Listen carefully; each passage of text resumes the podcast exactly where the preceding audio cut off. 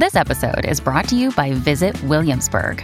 In Williamsburg, Virginia, there's never too much of a good thing. Whether you're a foodie, a golfer, a history buff, a shopaholic, an outdoor enthusiast, or a thrill seeker, you'll find what you came for here and more. So ask yourself, what is it you want? Discover Williamsburg and plan your trip at visitwilliamsburg.com.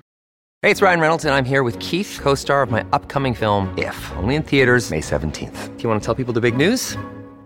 All right, I'll do it. Sign up now and you'll get unlimited for $15 a month in six months of Paramount Plus Essential Plan on us. Mintmobile.com slash switch. Upfront payment of $45 equivalent to $15 per month. Unlimited over 40 gigabytes per month. Face lower speeds. Videos at 480p. Active Mint customers by 531.24 get six months of Paramount Plus Essential Plan. Auto renews after six months. Offer ends May 31st, 2024. Separate Paramount Plus registration required. Terms and conditions apply if rated PG. Busy Being Black listeners now have an exclusive discount at my favorite publishing house, Pluto Press, an independent publisher of radical left-wing nonfiction books. Established in 1969, Pluto is one of the oldest radical publishing houses in the UK, but its focus remains making timely interventions in contemporary struggles. You'll find a curated list of my favorite books and your exclusive discount code in the show notes. Thanks to funding from the European Cultural Foundation, I'm embarking on a series of conversations exploring queer black solidarity across Europe during the COVID 19 crisis. As COVID 19 continues to disproportionately impact black people and communities of color across the globe, these conversations will focus on how marginalized, othered, and vulnerable communities are coming together in solidarity to share their stories, cultures, and acts of protest and resistance. Thank you to the European Cultural Foundation for investing in our stories. My conversation today is with author, legal scholar, and activist Olava Nduwanje. Working across anti racism, LGBTQ rights, anti capitalism, and disability movements, Olava brings to the conversation a wonderfully expansive understanding of blackness, queerness, and trans identities. Olava calls us to an understanding of blackness that is capacious, that contains within it the possibilities of everything we are and can be. And she offers that so many of the ideas we've internalized about our blackness are inherently anti black. Olava discusses how her trans body is read by white and black people alike as an indication of some promised future, how she's using her artistic practice to explore intra communal conversations about intimacy and race, and why solidarity isn't solidarity if you're not willing to give something up. Olava suggests that when we die, we'll care more about whether we showed up for people than the things we surrounded ourselves with. Our conversation begins with Olava explaining why we should be more disloyal to colonial names. I'm Josh Rivers, and I'm busy being black with Olava Nduwanje.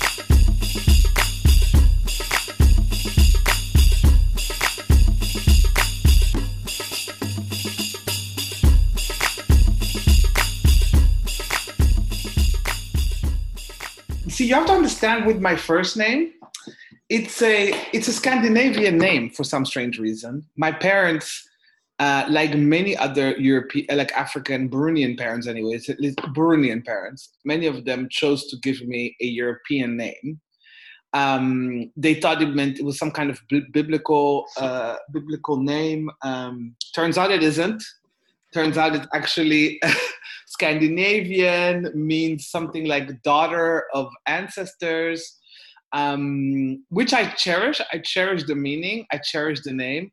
But given the fact that it's a colonial name, I don't really care really how it's pronounced. I mean, I do have a pet peeve, like Americans who say Olave. I mean, I'll fight you. Yeah. But because Olave just sounds really ugly. But yeah. for the rest, because I don't think I even pronounce it right. I don't think that the Scandinavians, like, I don't think Swedes would be like, yeah, that's how you pronounce Olava. Um, so anything up anything but Olave, uh, I can work with. Okay. I feel I think that we need to be a lot more. I think we need to be a lot more disloyal to colonial legacies such as languages. You know, like I I don't care if what I write uh, is has tons of spelling mistakes and grammar mistakes if it's in English, French, Dutch, whatever. I don't care. Just we need to be a, little bit like you know, colonial violence. Why do we need to be so loyal to it? It's actually really interesting. I had a conversation um, the other day with um, a trans person in Spain who's currently seeking international protection. And I, I, I, think I was overthinking this conversation. I felt like I needed to ensure that there was some sort of translation between what she was saying and, and what the audience would want to hear. And in that, I kind of ended up like causing harm, Mm-hmm. right? Because they wanted to be they wanted to speak in their own voice Mhm. and i was thinking like let's make this make sense for the audience and actually what i Mm-hmm. missed in that was that this is how conversations happen right that i might have met this person at a bar or at a march and we would have forged a conversation and a connection no matter Mhm. what that language barrier was so we're doing it Yeah. again we're doing it again Yeah. just the two of us I think I think one of the things that uh, I'm always sort of intrigued by, like I re- once read something about um, being in in in multi-language spaces and not well, sort of resisting the need to understand everything that's being said, right? Resisting the need to have things being translated for you. I think this particularly made me think of how much this was this was kind of like a critique on how you know predominantly white Dutch white Flemish, white, French people tend to have like like really find hearing another language they don't speak in their in their countries find that violent you know they get very anxious if they hear someone speak arabic they get super anxious if they hear somebody speak you know lingala because it's like you know i they feel like they have a, a right to understand and to know what people are saying and so i started practicing i started practicing being in spaces where uh, you know people are speaking languages that I don't understand and not asking for translations and not demanding to understand, right? To just sort of, and that has been really interesting. And I found that I've become way more, uh, way more. Uh, my roommate is coming in. Let me just go off okay. the Zoom video. Are you sure? Come on, show it. Show it, show it.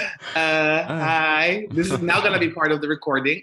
yes fine life happens Life happens. It's also 34 degrees, people. But anyways, uh, so I, I found myself really kind of uh, noticing that I, I also people who don't speak perfect English or perfect French, but who do speak like three or, or four other African or even European languages, to just be like, that's what it is. You know, sometimes, you know, uh, we just are in spaces and we don't necessarily have a right or a claim to understanding uh, what people are saying, especially so what is- amongst them.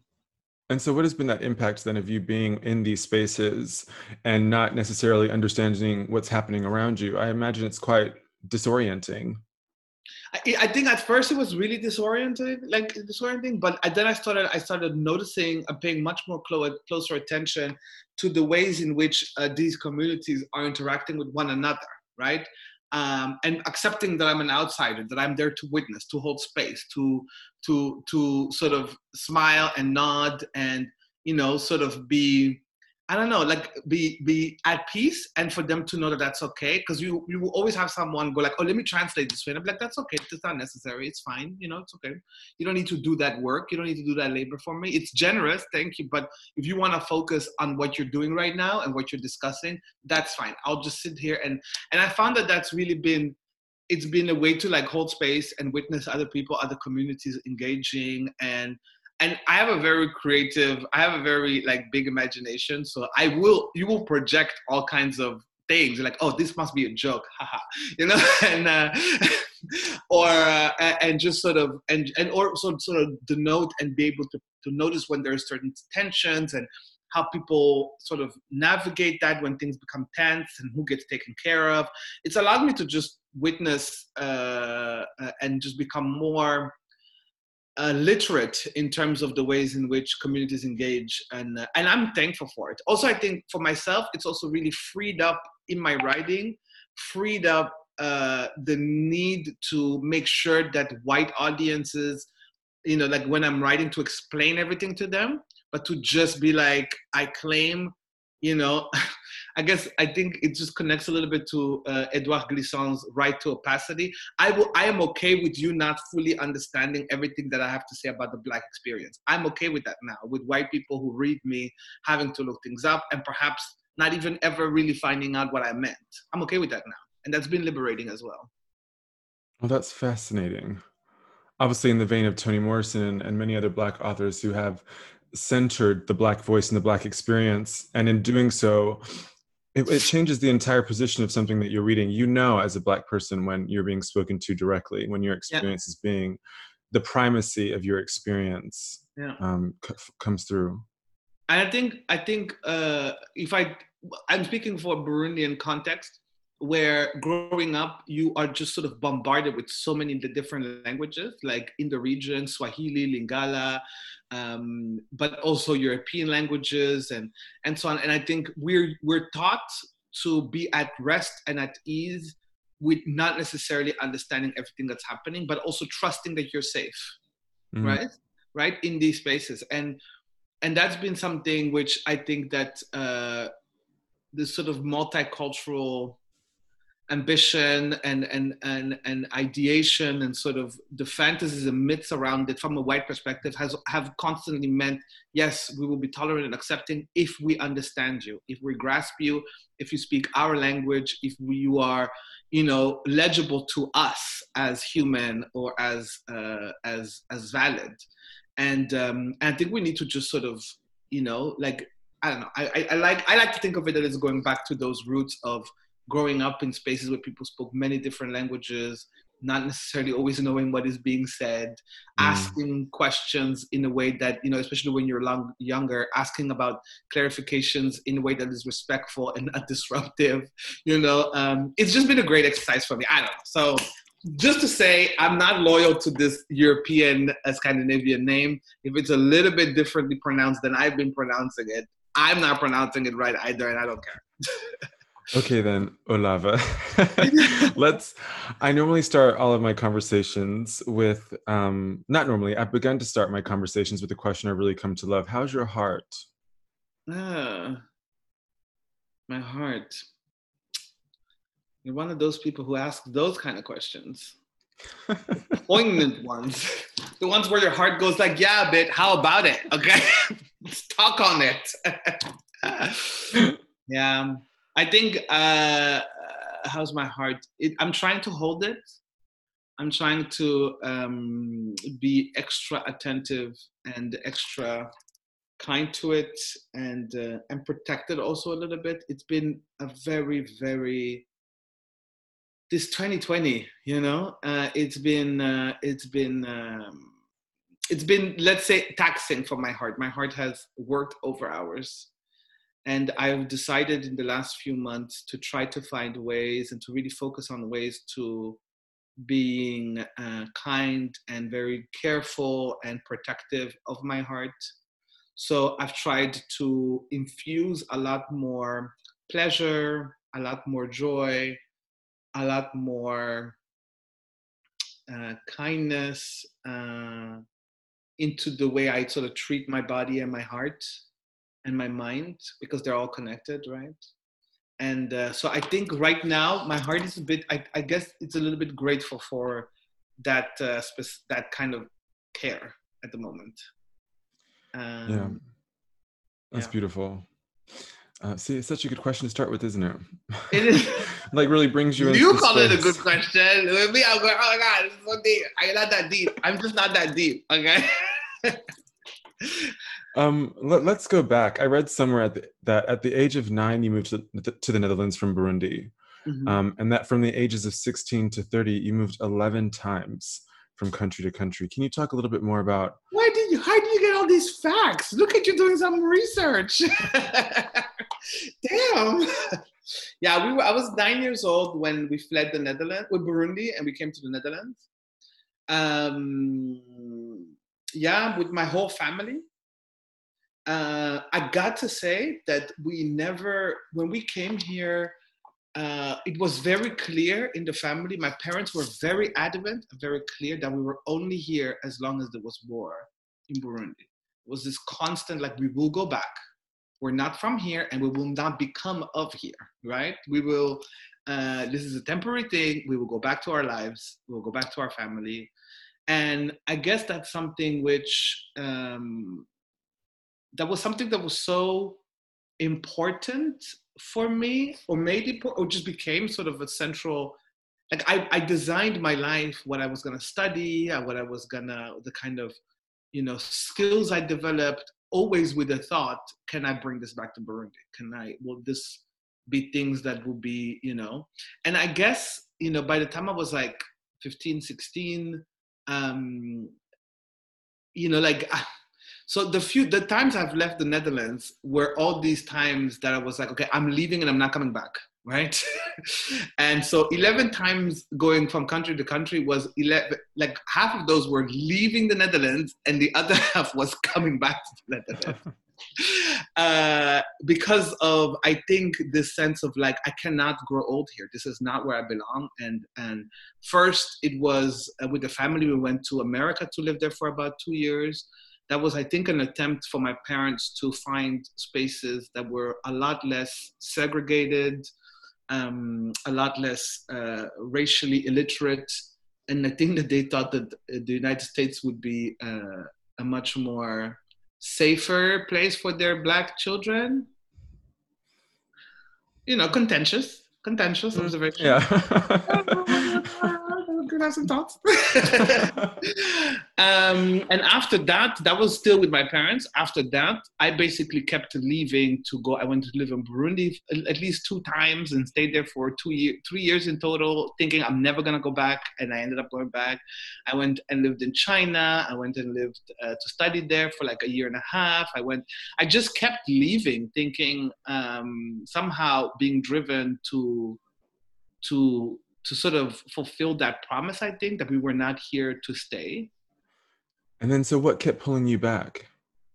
Circumstances, queerness, um, you know, uh, uh, the social security system here, uh, mental health, access to care. Like the last time when my 30s, when I kind of stopped that spell of like moving every two years, um, was when I actually came back here and I was uh, and I, I, basically underwent uh, uh, psychiatric uh, hospitalization for a while and uh, you know really had about two and a half years of intense psychotherapeutic care dealing with addiction and whatnot.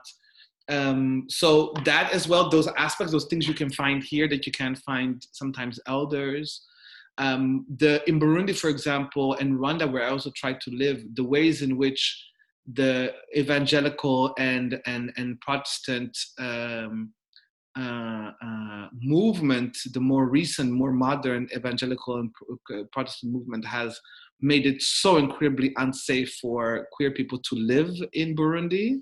It's become even ended up in the law books, became illegal in the tens. You know, it's not even like in the 1960s or 1970s. No, in the 10s, it became illegal to be queer and whatnot. And that kind of persecution really mandated and pushed for by European and American churches and, and political, Christian political movements. Um, yeah, makes people not able to stay. And I had a passport, a Dutch passport, so I could go back when it became really intense. When uh, my neighbors were like threatening to call the cops and uh, and on me and my parties where I would invite queer people to come and hang out and eat and just get to know each other and just feel safe. And neighbors were calling telling me like we're going to call the cops and say that you're having an orgy which is was illegal right? So th- that's a real threat to our lives you know? And um I guess um, also to a large extent, uh, I think that I came into, I kept leaving Europe without having really thought about the different ways in which I had internalized European ideals, uh, neo-colonial ideals. So I would go back and do all kinds of projects, which I look back upon and realize now that they were entirely invested in the perpetuation of neo-colonial violence, right? Um, like very much like, oh, I'm gonna like help entrepreneurs get access to uh, uh, you know, uh, like venture capitalist funds and whatnot. I'm gonna go there and like consult on the newest technologies, on sustainability, all that kind of like ethos of progress and modernization and bigger, better business because that's what Africa needs, type of thing. So you know, that's so funny. Someone I read somewhere, um, I think it was in um, Afro Atlantic Flight, and I forget the author's name. I, I can't see her book in front of me, but she was talking about the African American hegemony and that the kind mm. of exporting of Black American culture ideas, which are inherently linked to, you know, the imperial um, colonial project, um, means that um, Black Americans go into Africa with these great intentions, but actually end up reproducing some of the very imperialist and coloni- colonialist um, mm-hmm. harms and violences that um, that white people perpetrated in the first place in the name of expansion and progress and greed. So I've not heard um, a black person within Europe talk about that same thing interesting. Yeah, I mean, we're guilty as charged. Uh, like, mm. do not, do not, do not underestimate the growing political and economic power of Afro diaspora, African diaspora, like more recent African diaspora, uh, on the political and economic landscape back home. If you look at Somalia, for example, the communities, the expat communities living and working, doing business in Europe, in America mostly, have an incredibly big and important sort of um, impact on how business is, is sort of being done now in Somalia. And it isn't necessarily for the better. It isn't necessarily f- like going back to it's it is highly invested with neoliberal sort of conservative you know business first sort of ideals uh, and practices um, the same goes for countries like rwanda um, the same goes for countries like Ethiopia, and uh, less so in Burundi at the moment. But you know, like it definitely is something which uh, plays a really incredibly. I mean, we saw it in the in the in the in the you know colonial times and the, just a little bit in after the 60s. So many of these sort of the elite, the African elite, were all trained in the West, right? So in Uganda, Kenya, and uh, uh, even Burundi, they had all studied at the universities here in Europe. So they came with certain ideas about citizenship, about the republic, about business, about political organization that uh, were invested and sort of in, like sort of informed by you know European uh, uh, imperialist um, uh, modes of ordering time, space, peoples, and, and so on. So um, yeah, let's not underestimate that. It continues to be a very important. I mean, you also have to understand that uh, on the one hand, that definitely plays a role, but on the other hand, you also have, uh, in terms of remittances, remittances is the is the kind of the money that people in the African diaspora send back home from their mm. work here sent back home to pay for school fees pay for medical bills pay for rent pay for you know what have you not weddings and whatnot i mean it's it's estimated and valued at about i think almost three times as much as the official uh, like sort of government aid to uh, the government to government and uh, supranational organization aid to africa right so wow. um, yeah so it's what people send back is way way way more uh, than what uh, the West gives in terms of aid or uh, uh, back. And you have to understand these people are giving, sending way more back on the basis of like being paid less than everyone else, you know, uh, oftentimes being paid, you know, below minimum wage, working under terrible working conditions, also paying the price of being poor. Being poor is expensive. Huh? Like in general, the poorer you are, the more you're paying for rent, you know, the more you're paying for, you know, medical and social services. In general, it is expensive to be poor. And yet these people manage to send back way more mm. than any government. did. So they have, on the one hand, a very like a crucial uh, uh, and important part to play. But on the other hand, we cannot forget that we have, you know, the, the neo, the, the, the white supremacist neoliberal global order is totalitarian. And how do you handle this tension? You know, you've you've been traveling around China, Burundi, um, the United States, and you realize what's happening as part of this, right? Particularly in Burundi, that you're kind of um, an extension of the hand of the European state, as it were. Mm. What is it like to then come back to a place um, like the Netherlands, and and how are you then navigating your place within it? I don't handle much at all. Let me be honest. I love how you like. How do you handle, honey? I'm not handling shit all. um, I have to say that when I was when I was in Burundi uh, and in China, these ideas and these sort of this sort of awareness of these constellations and my role in that and so on were at the very best uh, immature, if existent at all. Um, I think now being here in the last five years, the work that I've been doing, sort of unlearning and sort of also, you know, um, taking consciousness of how of how I participate and how I do not participate and how I cannot not participate and whatnot. It's really very much a work in progress right now. Like I feel like I'm only like right now I'm learning. I'm I'm reading uh, uh, a book called Potential History Unlearning Imperialism, and I find myself. It's just in the first chapters, and I find myself going like, yeah, these are the answers I need because I know now I'm complicit and involved in a in a way that you know is. Um, that I can that we can also also not just say like oh but you can just uh, uh, you can just stop you know like it's not that simple. Um, for example, I'm vegan and uh, and I do so for climate change reasons, but also as a critique and as sort of a resistance to uh, uh, uh, to uh, uh, capitalist extraction of of resources and and and and exploitation of bodies, right? Any type of bodies, and uh, and but I have to say, like at the same time, I'm vegan. Great, I'm not buying I'm not buying animal based products, but often the products that I'm buying are you know, packaged in plastics. Plastics comes from crude oil. Crude oil is uh, extracted in countries like Nigeria, where the flora and fauna and the peoples and communities have been completely decimated, where Shell has played a you know, and found guilty to have played an important role in the destabilization of these areas, the social and political fabric, the religious and, and spiritual fabric of those, the Niger Delta, for example, completely destroyed, you know, paid people for activists to be murdered and stuff like that.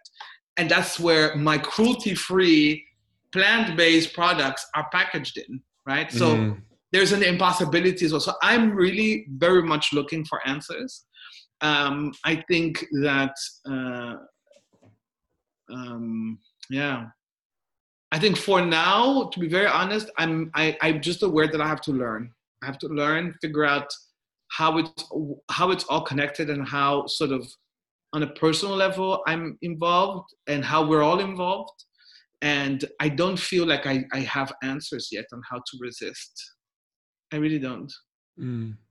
i don't think anyone does I mean, if you, if we had the answers, we would all overthrow the state. yeah. yeah. But there isn't really a. I think there's what we're seeing now, particularly this year. There's like an incredible amount of learning happening at an incredible rate, and and I'm not. I wouldn't say that I'm hopeful, but I'm certainly aware that so much learning is happening. I mean, among mm-hmm. our communities, of course, mm-hmm. but certainly people who had never previously thought about much in the way mm-hmm. of their their consumption. And speaking of consumption, the Van Abbemuseum says that your work challenges the binaries we continually reconstruct between self and other, between our own cannibal and civilized selves. I just thought that was so interesting because I'm reading a book now called The Delectable You keep Negro. going with this research. Van Abbemuseum, that was like three years ago. Yeah, but I thought it was interesting because I was at, at, when I found that I was like, aha, because I'm reading the Vincent Woodard's The Delectable Negro, which mm. talks about um, homoeroticism and cannibalism um, during slavery, mm. um, which is obviously linked to our present day consumption of Black bodies. Um, yeah. And so I'm wondering how you're pushing a back. Your uh, first question is, how have you come to understand or begin to unpack this tussling between self and other cannibal and civilized. Is it this constant learning process and looking for answers or is there something spiritual about this process as well? Mm, wow. Um, ah, um, it's tricky because i think for me definitely there are certain yeah i think it's definitely spiritual because where i started was uh, in this sort of investigation and challenging. I really started in in in this sort of growing up in this context where people are telling me that being black meant you couldn't be queer right? Um, that being black meant that you couldn't be this that or who you know and whatever.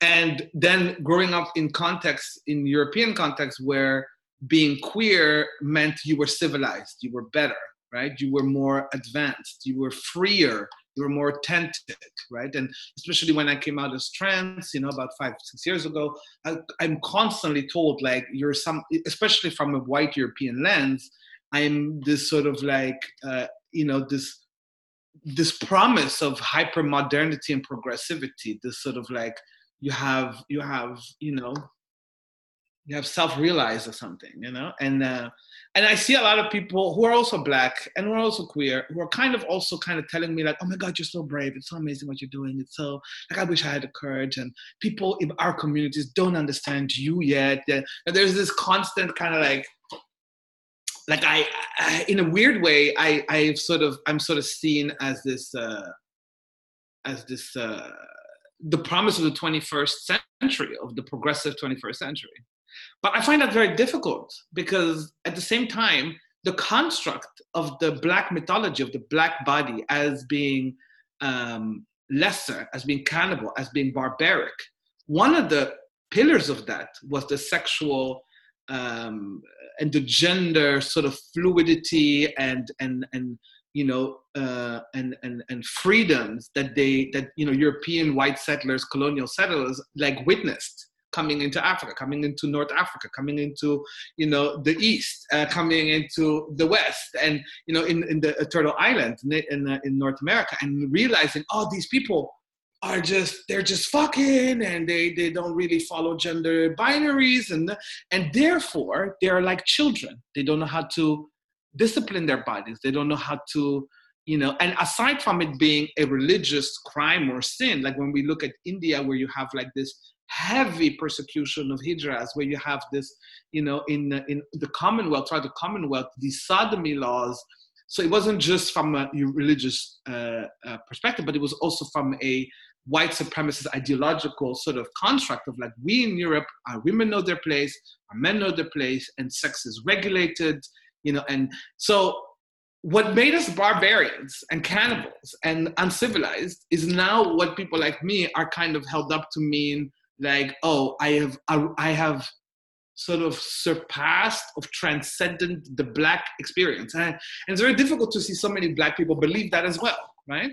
To see so many uh, whether it's the hotepery going on or whether it is the um, uh, the very conservative burundian uh, family members who tell me like that's not african what you're doing you know?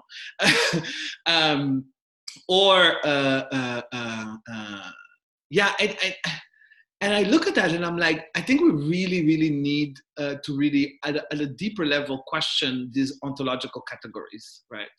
Mm. And I look at blackness and I wonder, with, and I feel like I've gone through uh, certain sort of processes. One of the first ones that I had to do was to come to love it, right? To love blackness and that meant for me to embrace blackness as something not not not as a condition of, of, you know sort of a negatively affected condition as something that i had to transcend in my work in my you know in my in my life but as something that uh, that is beautiful that i'm proud of that i that i that I embrace. And that meant for me also loving Black people in all of their manifestations, right? To really go like, you know, you may not uh, you may not you may do sex work. You may not uh, have mentally uh, be conforming to neuro sort of sort of typical um, uh, projections and whatnot. You may not you may even do crime you know but you are i love you you know uh, you are worthy of love. You're lo- worthy of respect. You're worthy of existence. You're worthy of dignity.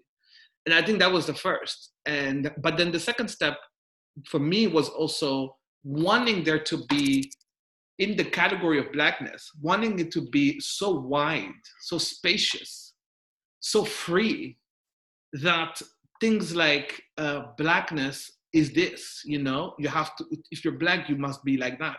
That those things i can only see them now as kind of a of a violence. And when i and i think what is striking to me is I think that a lot of these ideas of, you know, that we enforce, the rules that we enforce of what blackness means, who we have sex with, how we have sex, when we have sex, uh, you know, uh, how we speak, um, what we eat, uh, how we dress, a lot of those ideas are informed by, I think, relatively overt uh, anti-black uh, notions, right? Mm, mm. And and I, I just want us to to to want it to want it to be so spacious that it's almost meaningless what it is to be black. You know, that it's almost uh, ontologically speaking, right? And Yeah. uh, especially within our communities. Like I, I kind of come to a point where I think that uh, anti-blackness can be something we perpetuate as long as we sort of continue to norm,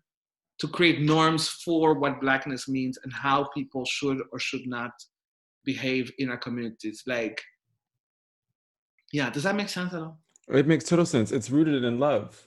Uh, Reverend Angel Kyodo, and I'm paraphrasing, um, describes love as spaciousness. Hmm. Right? She says love is um, creating enough space within ourselves to allow everyone else to show up as they are. Yeah, And that doesn't mean that you don't want things changed. You're not pushing for for justice or for things to be better, yeah, but that you're loving people in the face of what is right Yeah. in, in the face of it all and i love that idea of blackness as as capacious i've said before that blackness absorbs yeah. Mm.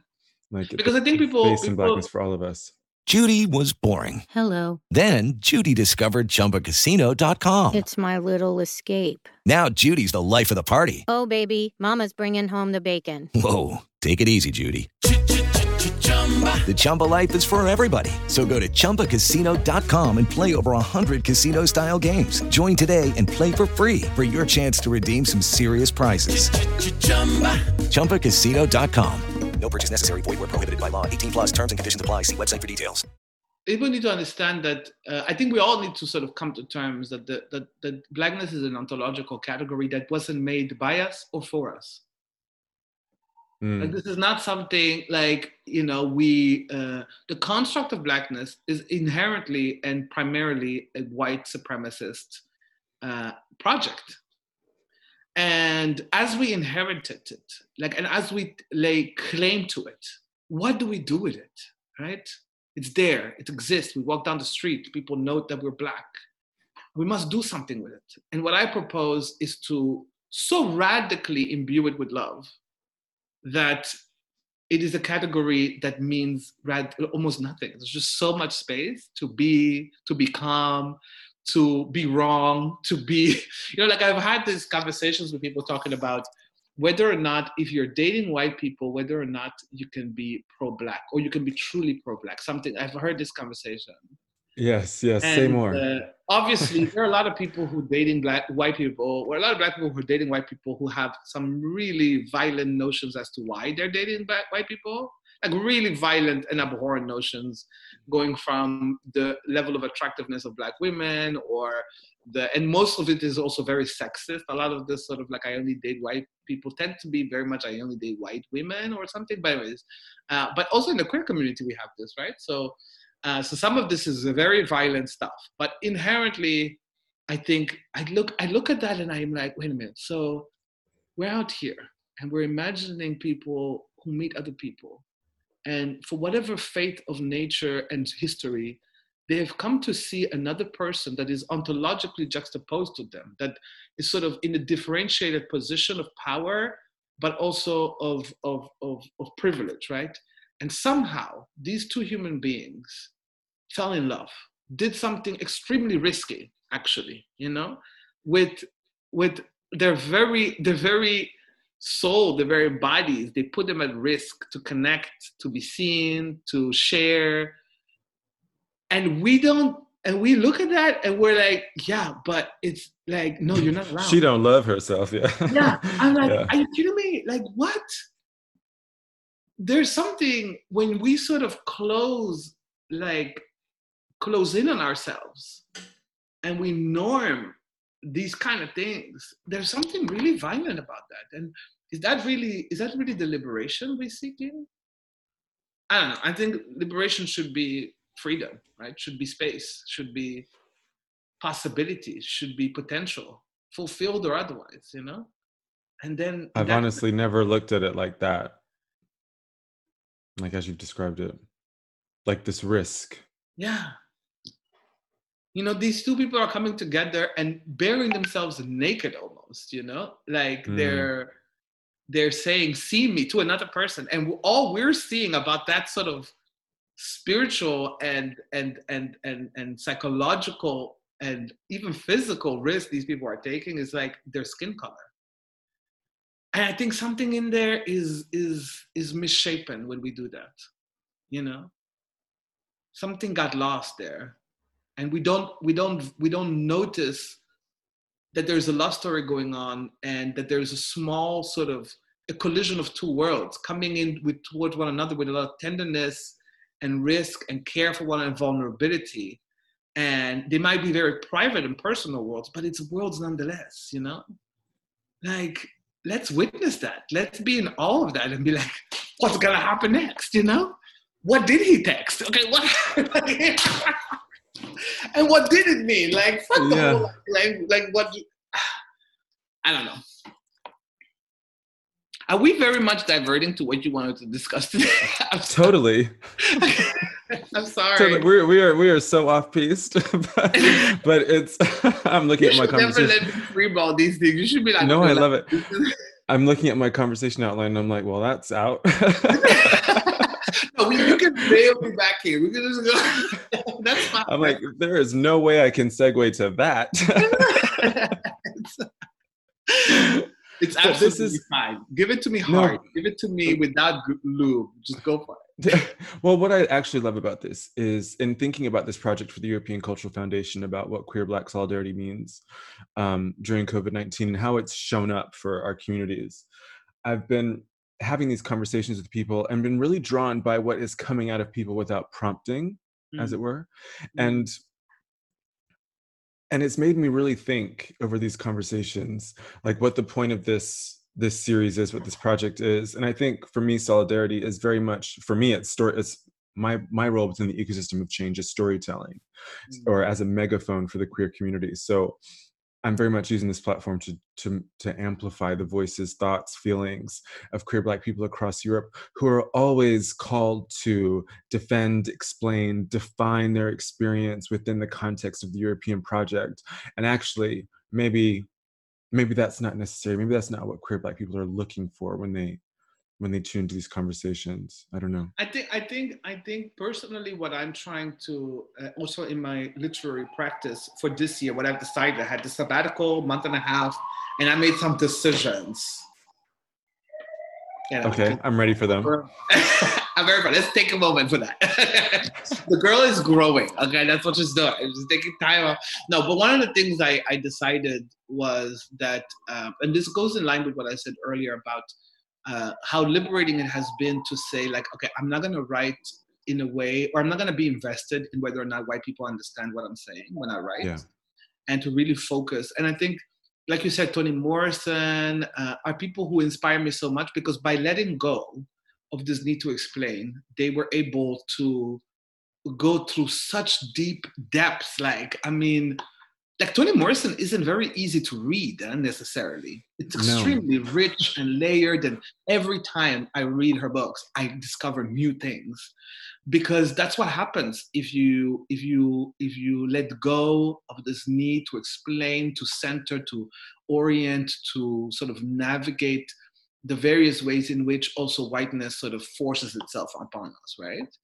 Um, what I think what happens is we become so much deeper and and and that's the stories that i'm really interested right now in developing and the kind of projects i want to engage is projects where i i kind of focus on the things that i think that we need to talk about or that i would like to engage other black people and other you know people of color the queers with like to really um, i don't need to i don't want to advocate for my existence anymore. I'm kind of done with that. You know i don't want to advocate because I just I'm so I feel like oftentimes there are people who are so much better at it than I do. So maybe I'll just focus on the kind of conversations, on the kinds of projections, on the kind of sort of world building through imagination that I think that we need to do in our Black and Brown communities, and specifically Black communities very much. Like for example, I'm starting working on a play where I focus in on, um, I call it a bubble of five, and it comes from this sort of like this COVID bubbles that were sort of social bubbles that we're doing here in Belgium. So you can like sort of uh, have five people, close families that you interact with closely, sort of be in your social bubble, which means then you can have them over at your house and you can touch and whatnot, you know. And but you kind of make agreements that you're just a social bubble of five, right? So that you can have what you can be proximate, you can be close to one another, right? So you don't have to socially distance as such with these five people. I'm calling it a bubble of five because it's situated in this in this uh, family of uh, three: a mother, black mother, uh, black older sister, and young black brother. Right. So like you know, like these kind of did I these kind of projects where I just sort of can really engage and sort of investigate and explore what would this what would these three people from different sort of positionalities in society like who are very close who are very dear to each other what would they talk about you know? Uh, how would they how would they learn from each other? How would they argue? How vicious can it get you know? Or how loving will it get? Um, and that's the kind of thing that i now thinking yeah that's that's what inspires me right now is not necessarily to advocate for my existence with white people but to invite you know other black people into the conversations that i think i think sometimes we're also not having or anyways we're having them perhaps it's not that visible it's not centered. It's marginalized it's visibilized as well. Well you're inviting black people to imagine with you right? Yeah. Yeah. So let's see which white mainstream uh, white uh, theater institution will will want to produce this. We'll see. because I also want it to be easily accessible, right? I yeah. want uh, I want to make this thing where uh, other Black people walking around town see posters at their local theater or at the mainstream theaters that they are also contributing taxes to. They can see like, oh, this play could be interesting for me and my kids, you know. Uh, instead of like, oh, you know, super difficult, underground, inaccessible things. Um, because not all Black people are super underground, and uh, you know, some of us just go to work and come back home and turn on the television, and that's how we get, you know, and we go to the we ask, you know, uh, uh, uh, the local newspaper where the new concerts are taking place. You know, we're not all connected into this super radical grassroots underground stuff. you know, my listeners are going to roll their eyes because I talk about Kevin Quashie's The Sovereignty of Quiet all the time. And you've mm-hmm. reminded me of this, right? That uh, argues that blackness is always already about protest, about mm. activism, about resistance. And actually, what happens when we think about blackness in those terms is that we forget that people have these wild interior lives, right? Mm. That people are just everyday black people are just everyday people as well. They aren't always in the front lines of some of some battle for survival but are actually focused on the quotidian on the on the small victories on the on their emotions on their perspective on mm. their imagination yeah. this is a beautiful reminder of that that by looking at the bubble of five in this way you're imagining in a way that so many of us already do right? Yeah. Indeed indeed. Or could do yeah and i think what what because so much of these spaces and these conversations that i think we are having because they're marginalized and invisibilized and they are therefore extremely intimate and extremely rich. And um, looking back like when i was you know thinking of my childhood in burundi and just sort of witnessing my mother and her and her girlfriends and the sisters sort of talking about you know complicated issues in their lives whether it's gender men religion politics you know business uh, work uh, child rearing and whatnot. Like there was always I, I could just really remember how intimate it was how unassuming it was like how vulnerable it could get because these people weren't like there was no microphone there was no like oh i need to be like super edgy. It was just women you know kicking and like talking about things and like and also sometimes it could be it could i think it had the elements of care in it that are can be sort of like you know it wasn't always comfortable. Like i can remember uh, women uh, being younger women being told that you know the things that they were doing with their children or with their husband that, that was not okay you know? That that was like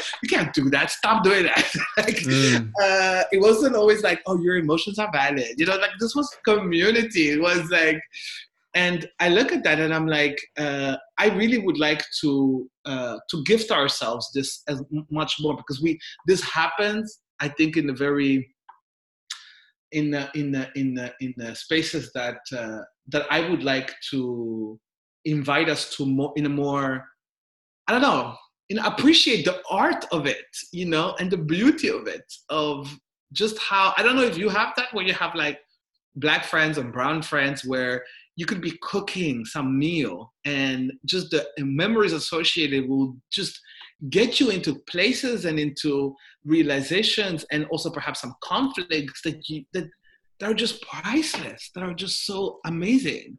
Absolutely. And i think that's one of the one of the big victories or benefits of this year for me has been the connection with my black friends and those closest to me you know one of my closest friends and i sometimes just stay on the phone for four hours per night as i cook as as he watches television not even saying anything yeah. just like being there for each other and and just hearing each other breathe and that's like such a profound sense of intimacy right yeah. that i'm just going to share this space with you even though we can't be physically together yeah one of the things that strikes me about you is that you are an observer i think right you you really you really see and take in you know uh, i'm struck by the stories that you told earlier in, in, our conversation about bearing witness and what you saw and being in spaces where you don't necessarily know but the language but you're observing you're watching you're feeling and I, that really strikes me this this yeah i've always had like a very deep love for just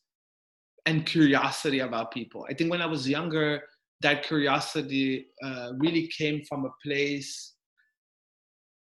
Really came from a place that wasn't very necessarily positive. Like I grew up in a rather violent home, where a lot of my gender sort of expressions and and how I sort of moved through the world um, was very uh,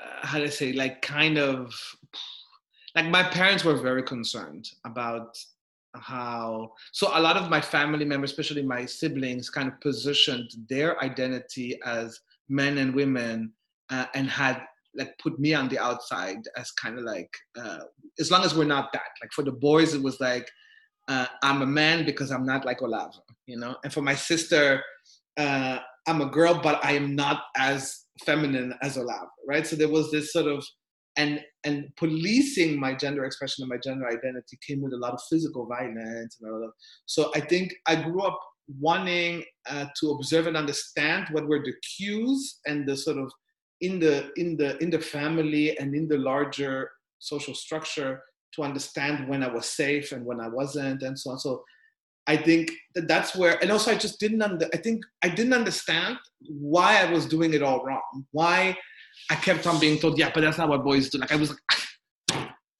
well, what do they do? You know, how does this work? I don't know. I don't understand. and so, um, and I felt like I think from from an early age on, I just felt like I cannot understand people. I just I'm not able to understand what makes them violent, what makes them thick, why is what I'm doing wrong, why are they doing what they're doing, and how can I emulate? So from that place, um, of trying to keep safe, I think I've developed a a part of me that I really love now, which uh, indeed is observant and and curious and and uh, and uh, and uh, inquisitive as well. Like I I take a lot of joy out of just that attitude that I have towards people and groups and so on because I really, I think people are really amazing. Actually, if you really, yes, I was put in a place where I had to observe, and it wasn't, it was kind of violent. But from what I've learned and and seen and witnessed from that position, I'm that's. I think maybe that's also why I write to just kind of give people back what I saw, what I've seen, right? To kind of um, perhaps present a little bit of that of that beauty that I see in them and just give it back to them as a way to say, you know, I witnessed you and it was it was interesting. It was beautiful. It was courageous. It was inspiring. It was cowardly, but it's also fine. You know, I understand. I don't know. Does that yeah? So I think that that's where uh, yeah, that's how I think my my writing is also kind of comes from. Oh my god, we're almost out of time. Are we? My god, I feel like yeah. we're just starting. I feel like when is it gonna start? like, when are we gonna start wow. the real interview? no, it's been amazing. Um, I've got two questions for you. The first is, what does solidarity mean to you? How do you think it? How do you think it shows up? Uh, I did a talk. I did a keynote the other day about care, and uh, I think care is a very important and constitutive part of solidarity. Right? There is this, it, it there is this sort of this this provision of what people need to you know be well to be safe to thrive to to be protected right i think that's what care is is to make sure that people are provided that you provide the things that people need right to exist to thrive to love to live to be healthy and whatnot.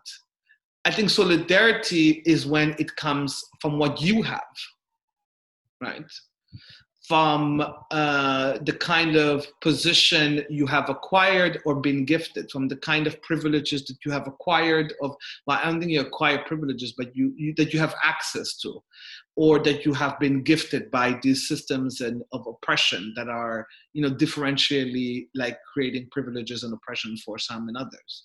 And so in that sense, I think solidarity is, is material, definitely material uh, but it's also it costs something to the to the to the one that gives. Like there is no i don't think solidarity is solidarity if it costs you nothing.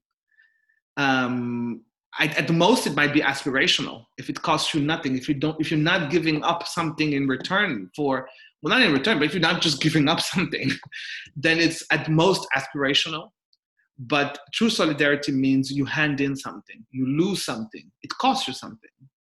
And but I think um,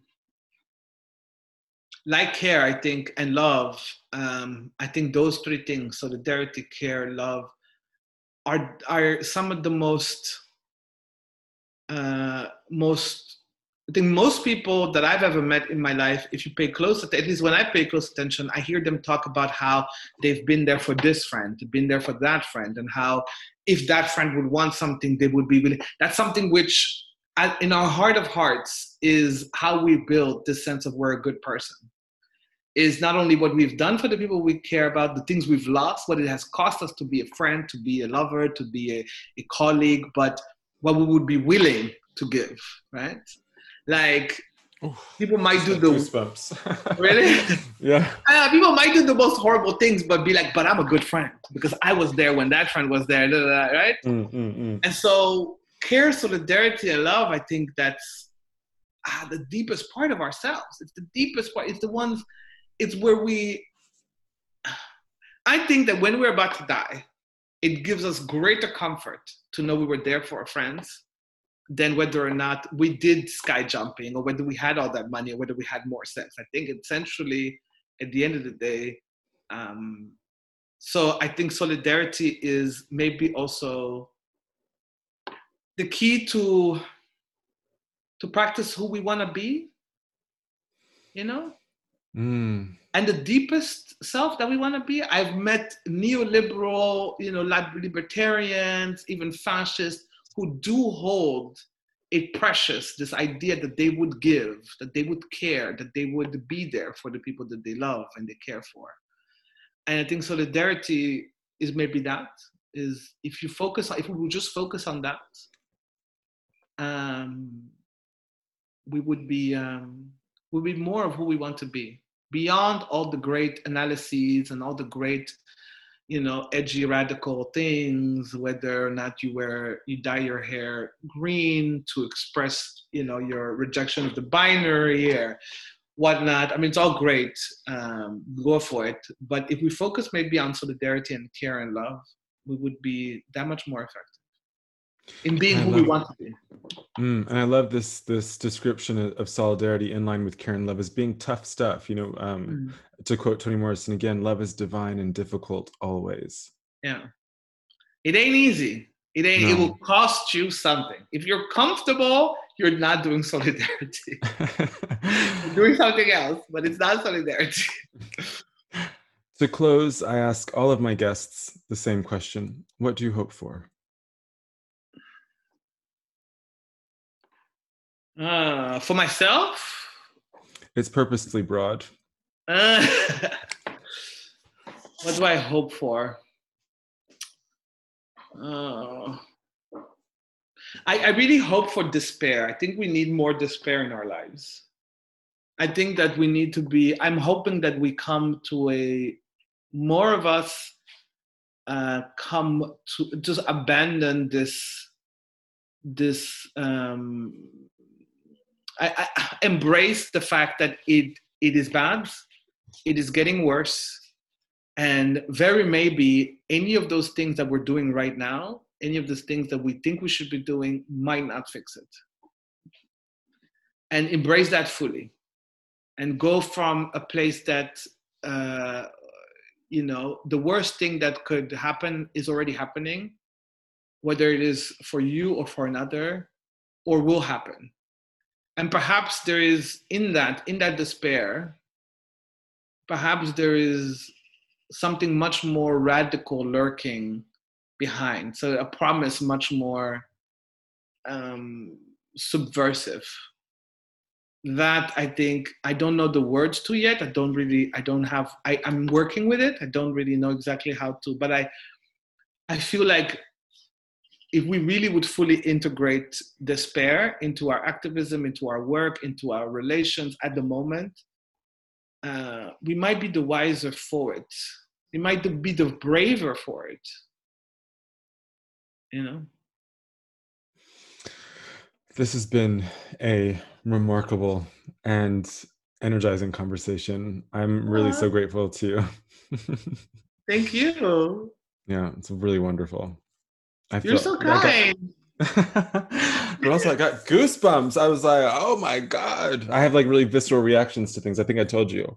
Yeah. And, um, yeah, that was amazing. Thank you. Thank you for sharing this space with me and really good luck and continue having these conversations in or outside of this project, which you will obviously, but uh, it's been just also just you know getting to know you talking to you but also looking at what you're doing it's been like i feel like i've I've met, and I'm grateful for it, for I've met like a real giant of thought and doing and kindness and feelings. And I don't know, I'm, I'm very, I'm very happy that you are in people's lives. I'm very happy for them.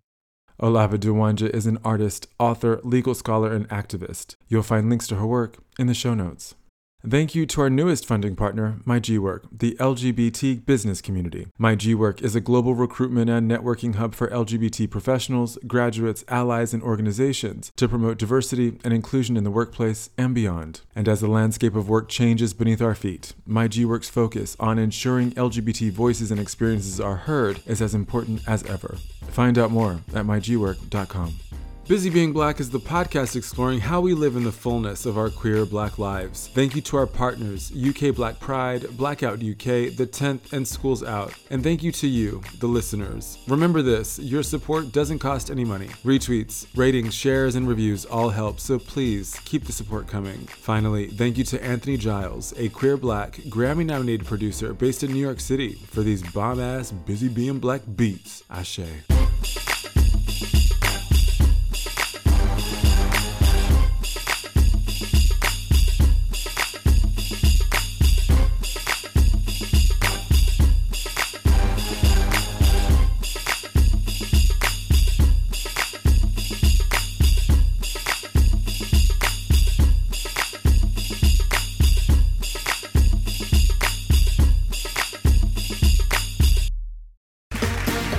Round two. Name something that's not boring. A laundry? Ooh, a book club. Computer solitaire, huh? Ah, oh, sorry, we were looking for Chumba Casino. That's right. ChumbaCasino.com has over 100 casino style games. Join today and play for free for your chance to redeem some serious prizes. ChumbaCasino.com. No purchase necessary. Full prohibited by law. 18 plus terms and conditions apply. See website for details.